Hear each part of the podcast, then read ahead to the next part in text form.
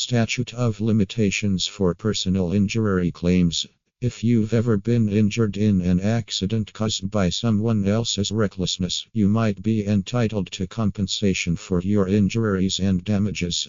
However, understanding the time constraints in which you can file a personal injury lawsuit is imperative. It's known as a statute of limitations.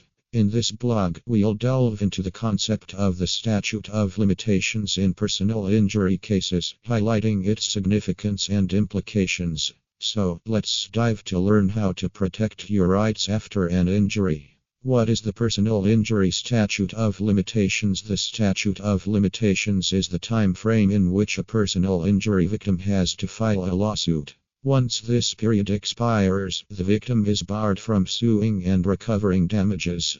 While the statute of limitations varies from state to state, it is typically two to four years. However, few exceptions can extend the statute of limitations, such as if the victim was a minor at the time of the accident or if the defendant harmed the victim intentionally. If you're unsure whether you have a valid claim, confer with an experienced personal injury lawyer in Manhattan to help you determine your deadline for filing a lawsuit. How does it vary by state?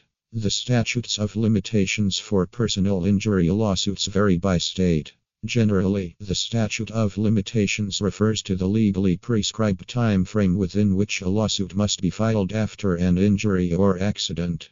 Yet, the period varies from state to state and may be as short as one year or as long as six years.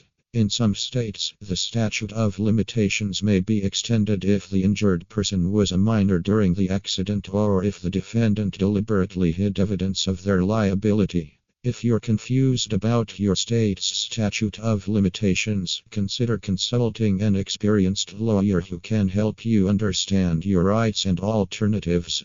Exceptions to the statute of limitations There are several potential exceptions to the statute of limitations for filing a personal injury lawsuit. For instance, if the injury was caused by someone under the age of 18, you may have a longer time frame to file.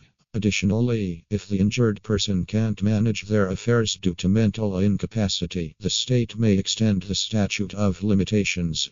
If the defendant intentionally tried to conceal the injuries or made it difficult for the plaintiff to discover them, that may also affect the statute of limitations. Additionally, if the state or local government is at fault, special rules may apply in such scenarios.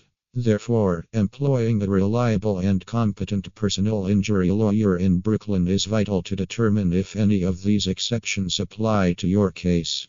Other time limits on filing a personal injury claim. A few other time constraints may be applicable when filing a personal injury claim.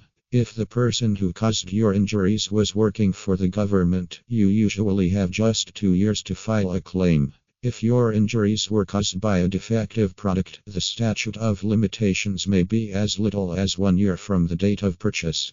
Of course, these are just general guidelines. It's always best to check with an experienced personal injury attorney to figure out how long you have to submit a claim in your unique case. Seeking legal assistance and acting promptly engage a personal injury lawyer. Enlist a competent personal injury attorney to navigate your case's subtleties. They can conscientiously evaluate your situation, determine the applicable statute of limitations, and guide you through the legal process. Initiate prompt legal action. Time is of the essence when it comes to personal injury claims. Delaying legal action can jeopardize your chances of obtaining fair compensation. You increase your chances of victory by acting swiftly and within the statute of limitations.